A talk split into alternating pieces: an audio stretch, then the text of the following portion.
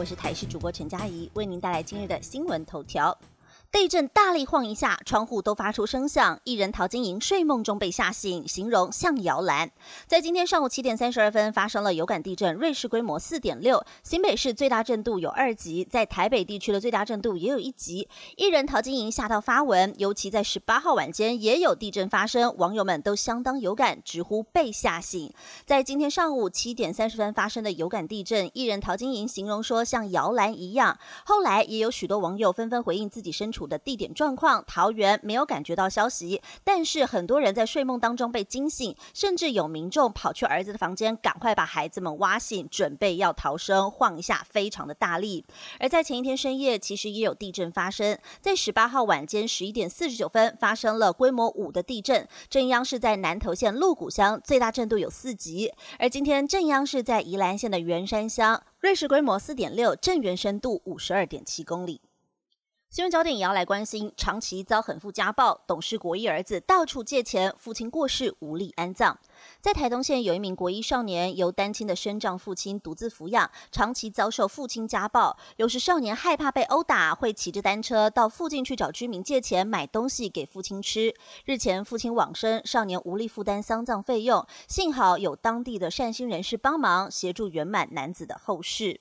当地村长也透露，这一名死者失信男子平常情绪起伏大，不但在家里会动手揍儿子，有的时候甚至追到学校去打人。而在国一的少年在这样的环境下成长，变得早熟。为了减少被打的频率，平常还会骑单车到附近去跟叔叔阿姨们借钱买东西给爸爸吃。而虽然死者的父母亲人健在，但也过得相当困苦，无力救济儿子一家。而日前失信男子往生，儿子没有能力负担丧葬费用六万五千元。在当地善心人士的合力帮助下，全数缴清，而少年的境遇也让人不胜唏嘘。国际消息：美中高层间谍气球事件后首会晤，布林肯警告王毅不容再犯。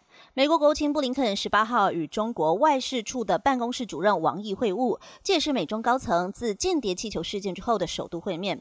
布林肯会中向王毅表示，中国间谍气球进入美国领空，违反国际法，也侵害美国主权，无法接受这种行为，未来也不能够再发生。